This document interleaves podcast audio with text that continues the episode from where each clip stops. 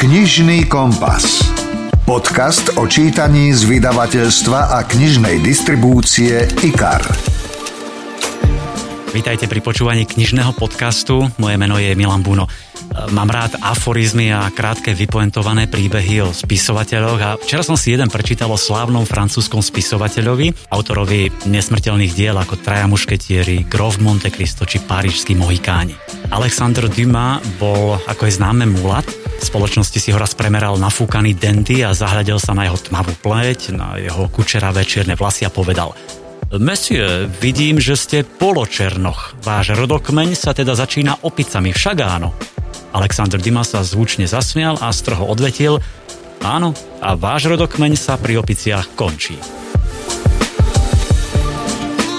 V tejto epizóde budete počuť Rozhovor s Rastom Kubisom o jeho knihe Gambler. Môj najhorší tiket bol 100 tisíc korún a ten som prehral.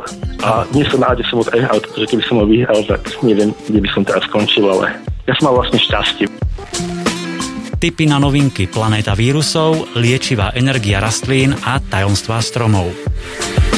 Budete počuť Tamaru Šimončíkovú Heribanovú, Veroniku Cifrovú Ostrihoňovú aj herečku Luciu Vrablicovú.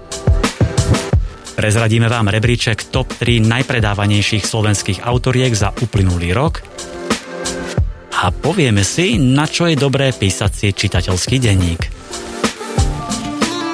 Rozhovor zo zákulisia kníh. Všetky závislosti sa začínajú nenápadne a nevinne. Také je aj patologické hráčstvo, ktoré sa vo vašom dieťati môže zakoreniť už v detstve a ani si to nemusíte všimnúť. Aj o tom je príbeh slovenského autora Rastia Kubisa s príznačným názvom Gambler. S Rastom som sa spojil cez Skype, zdravím vás. Zdravím. Ten Gambler je vlastne príbeh o stavkovaní, o ja som to nazval Ceste do pekla, sledujeme príbeh postavy menom Hráčik od detstva a pomaly podlieha tomu gamblingu. Takže Rastio, moja základná otázka je, nakoľko je ten príbeh založený na skutočných udalostiach, na realite? Povedal by som takých 90%, je to osobné, zvyšok je fikcia doplnená o silné zážitky iných kamarátov gamblerov. Mm-hmm. Čiže tie postavy sú vlastne akoby poskladané z tých vašich kamarátov známych, ktorých osudy asi mali smutné následky až smrteľné? Áno, bola tam aj jedna smrť. O tom konkrétne nepíšem v knihe, tam hmm. píšem o niečom podobnom, ale tieto okolnosti som domyslel, pretože o tej konkrétnej jednej smrti hovoriť naozaj nechcem a to by mi asi ani nedovolili rodičia toho chlapca, takže áno, sú tam smrteľné prípady, ja som to tiež zažil, ale čo spíšem v knihe, čo tam konkrétne je, tak to, tie príbehy sú pravdivé.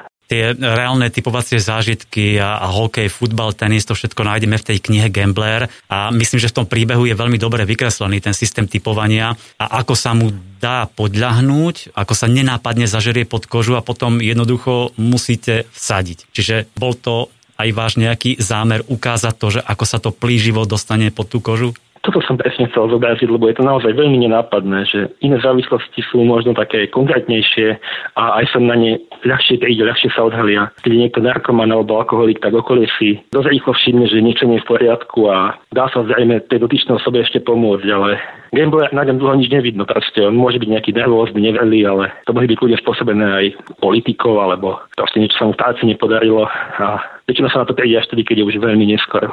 Tá kniha má vlastne dve časti, akoby dve knihy.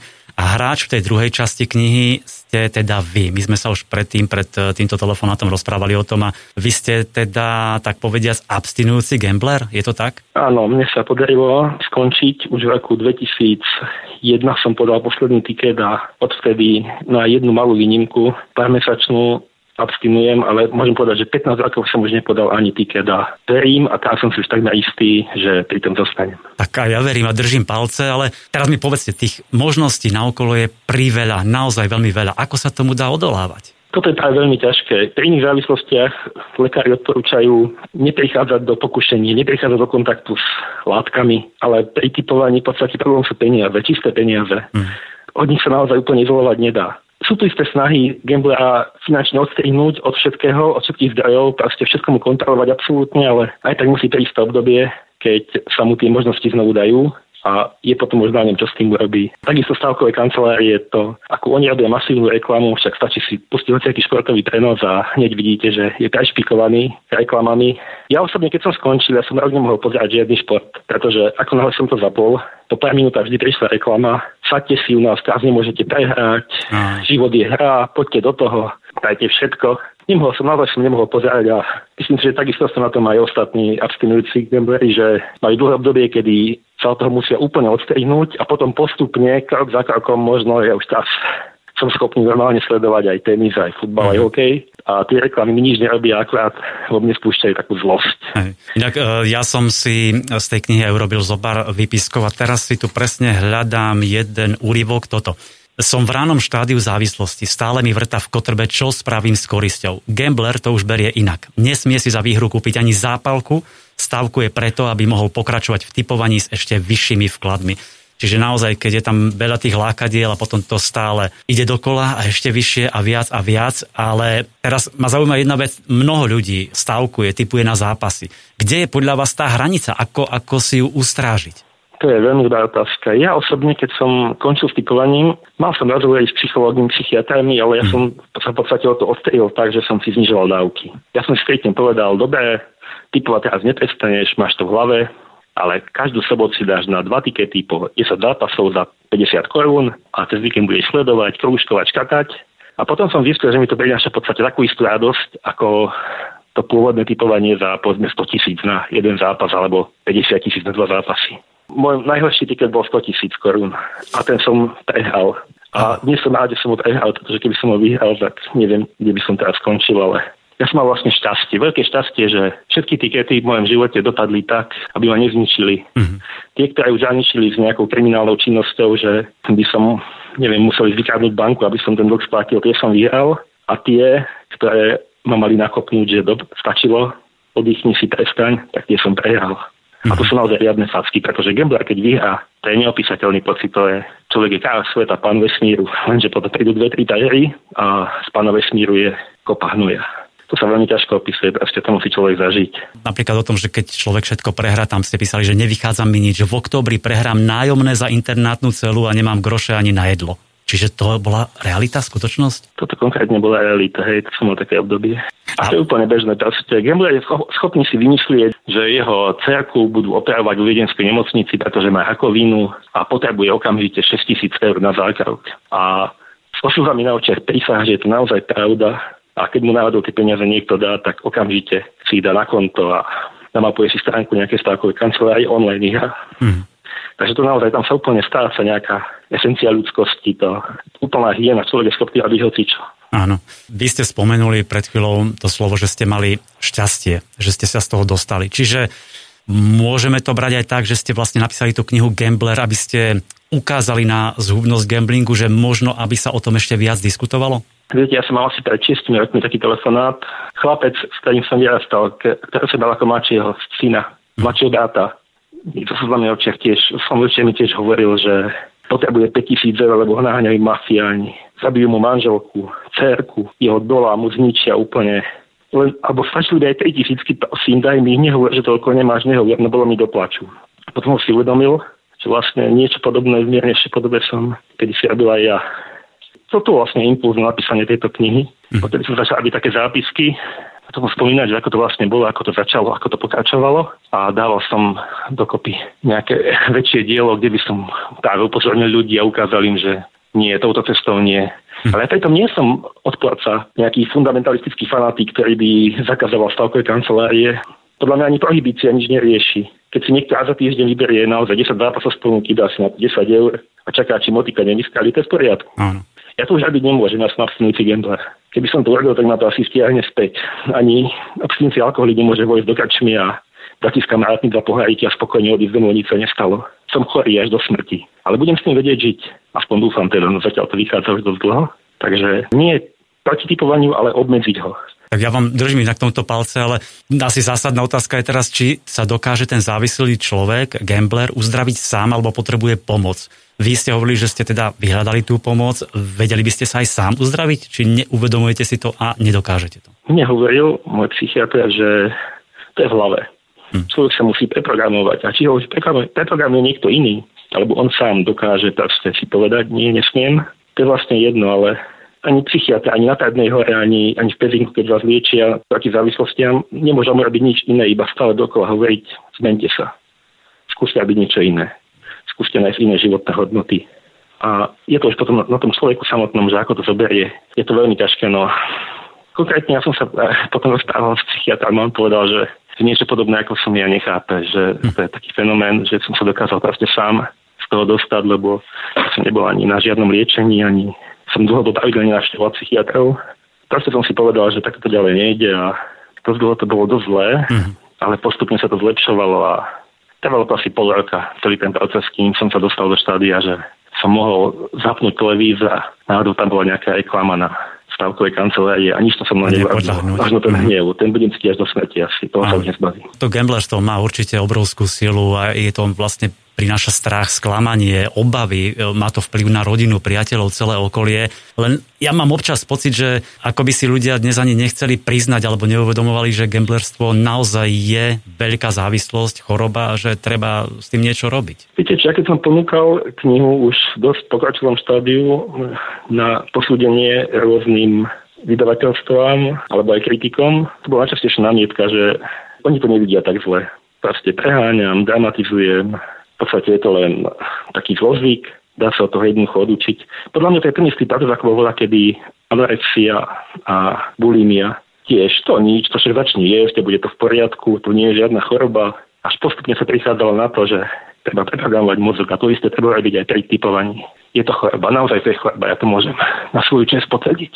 Tak e, to bol Rastislav Kubis a hovorili sme o jeho novej knihe Gambler. Skrátka je to príbeh o takom nesmelom chalánovi, ktorý miloval od malička čísla, z ktorého sa napokon stal gambler a potenciálny kriminálnik. Tak Rastio, e, ďakujem za rozhovor a držím palce v tom stavkovacom abstinovaní a viem, že máte e, krásnu rodinku, máte manželku, deti, dve dievčatá, tak si ich vychutnávajte plnými dúškami bez akýchkoľvek stávok. Ďakujem ešte raz.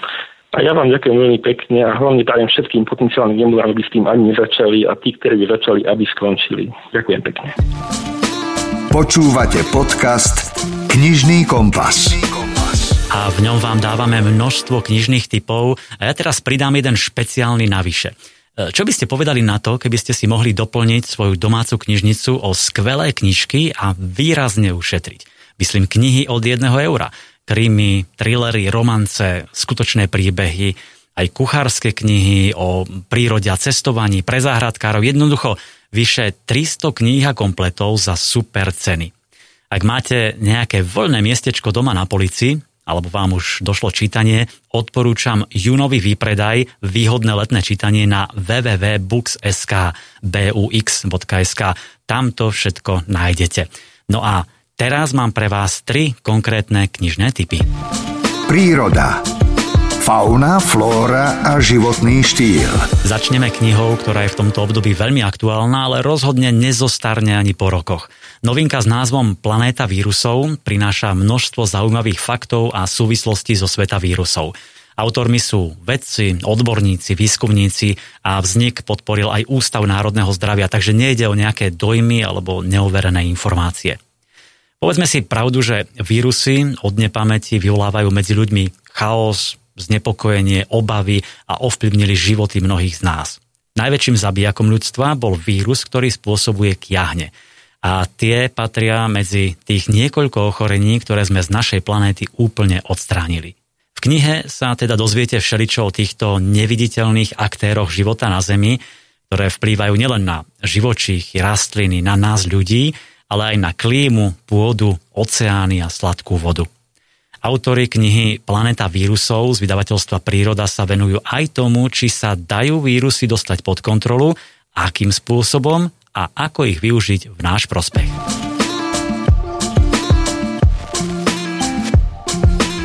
Poznáte domáce rastliny, ktoré sa vám za pozornosť odvďačia láskou a zdravím?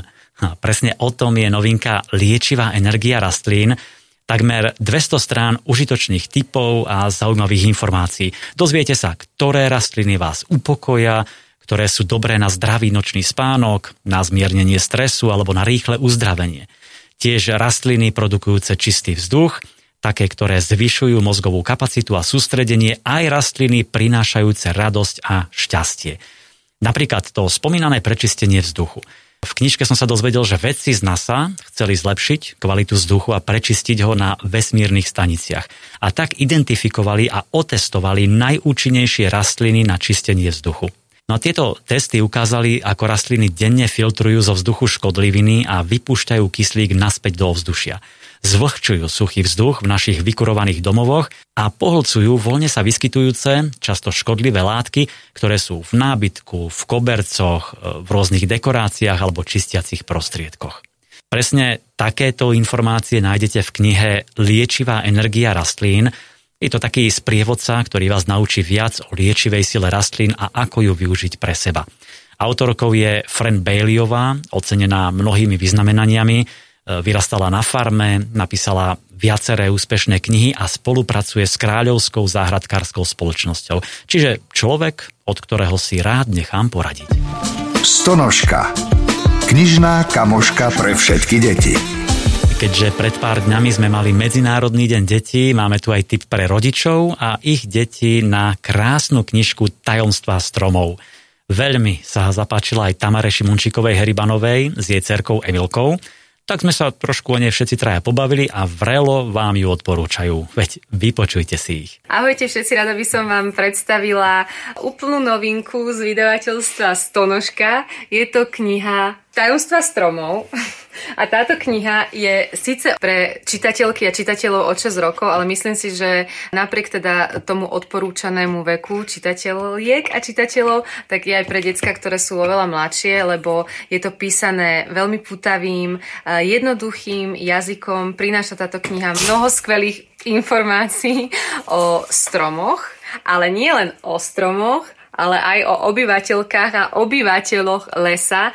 Je to mnoho, mnoho dobrých informácií o tom, ako napríklad stromy medzi sebou komunikujú. To aj my vieme, že medzi sebou komunikujú, však aj my. Áno. Áno, aj my s nimi komunikujeme, keď ideme do lesa. Áno, áno. A im aj niečo poviem. ja im tiež niečo poviem. A niekedy ich takto objímeme.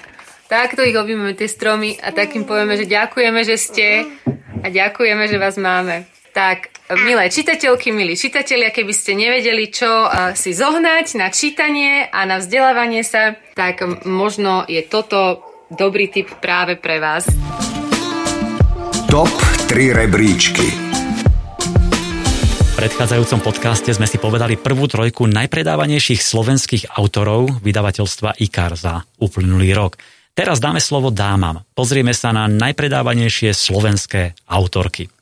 Na piatom mieste sa umiestnila Veronika Homolová-Totová s bestsellerom Mengeleho dievča. Táto kniha vyšla už pred 4 rokmi a stále patrí medzi najpredávanejšie. Úžasné, Veronika. Štvrté miesto patrí Dominike Cibulkovej a Andreje Caddington s knihou Tenis je môj život. No a teraz poďme na tú top trojku. Bronz získava dvojica Ľudmila Lacková a Eva Mišíková, a to za knihu Proti zločinu. Ak vás zaujímajú detaily z pozadia najväčších slovenských kriminálnych kauz, rozhodne siahnite po tejto knihe. Vrelo ju odporúča aj moderátorka a influencerka Veronika Cifrová Ostrihoňová, ktorá rada dáva práve takéto silné príbehy do pozornosti aj na svojom YouTube profile Very Very. Je to naozaj skutočný príbeh, kde bývalá e, prokurátorka Eva Mišiková hovorí o kauzách, ktoré riešila. Teda sú tam kyselinári, um, sú tam rôzni mafiáni, bytová mafia a podobne a všetko to opisuje. Takže okrem toho príbehu uh, Evy Mišikovej ako takom je to o Slovensku, o slovenskej justícii, o stave slovenskej justície, o tom, čo tu všetko bolo a čo možno ešte bude, pretože Eva Mišiková už nerobí na prokuratúre, ale píše o tých svojich časoch tam taký akýsi svoj memoár a myslím si, že je to veľmi zaujímavé najmä v dnešnej dobe, kedy tá justícia sa pomerne intenzívne prepiera. Takže to bolo proti zločinu. Poďme na druhé miesto. Druhá najpredávanejšia autorka vydavateľstva IKAR za uplynulý rok je Kristýna Tormová. Ak si spomínate, všetko sa to začalo knižkou Som mama v roku 2015, tedy ešte bola Tormová Farkašová. Potom nasledovali Stále som mama, Som nový človečík, Bobovník, a v Lani v decembri jej vyšla novinka Budem mama. Je to miestami uletené rozprávanie o tehotenstve, ktoré si budete vychutnávať a uškrňať sa, niekedy aj rehotať na celé kolo. No a na prvom mieste je neohrozene Táňa Kelejová Vasilková. Darilo sa najmä dvom jej knižkám, a to Rodinné klopko, to je príbeh o Sáre a Vladovi, ktorí majú štyri dospelé deti a väčšine sa u nich niečo deje. No ale zabodovala najmä tá druhá kniha Zrkadlo, o takom viac menej obyčajnom všednom manželstve, ktoré je bez väčších konfliktov, ale aj bez potrebnej iskry, ktorú potrebuje naozaj každý vzťah. Našťastie Helena s Vladom majú dceru, ktorá ich manželstvu nevedomky nastaví zrkadlo. Tak vypočujme si úryvok z knihy Zrkadlo, ktorý prečíta herečka Lucia Vráblicová. Otvára jej otec. Šarmantný ešte aj v 77 rokoch. Sivé vlasy mu dodávajú šmrnc, oči má zelenkavé ako voda v horských potôčikoch a vďaka úsmevu omladne aj o 10 rokov. Keď ho obíme, zacíti vôňu svojho detstva. Kolínsku, čo používa celý jej život, takmer 45 rokov. Vtiahne ju do čias, keď život väčšmi hrial a bol jednoduchší. Škoda len, že som si to vtedy neuvedomovala zamyslene zatúži vrátiť sa späť. Byť znova dievčaťom, ktoré sa dávalo ockovi na kolenách, či číkané istotou, že aj ďalší deň bude rovnako dobrý ako ten, čo vystrieda noc. No v okamihu, keď si uvedomí, že by ešte raz musela prežiť dospievanie, svoju túžbu odtlačí. Nechcela by to. Bola v tom čase neistá sama sebou, vyplašená zo sveta, ktorý ju desil aj vábil – Túžila byť krásna, obľúbená. Túžila po chlapcovi, s ktorým by sa mohla držať za ruku. Nič z toho sa jej nesplnilo. Pikošky zo sveta kníh Písali ste si niekedy čitateľský denník? Možno na škole však, také tie zápisky, meno autora, názov knihy, žáner, postavy, stručný dej, hlavná myšlienka. Ono to je veľmi užitočné a rozvíjajúce, tvrdia odborníci. Niektoré deti si nerady píšu čitateľské denníky, možno aj rodičia nad tým mávnu rukou a pochybujú o užitočnosti, ale pozor, naozaj to deťom pomáha lepšie spracovať prečítané, utriediť si myšlienky, urobiť vlastné hodnotenie, naučiť sa vyselektovať hlavnú myšlienku, citát a to všetko neskôr podvedome využijú pri iných činnostiach.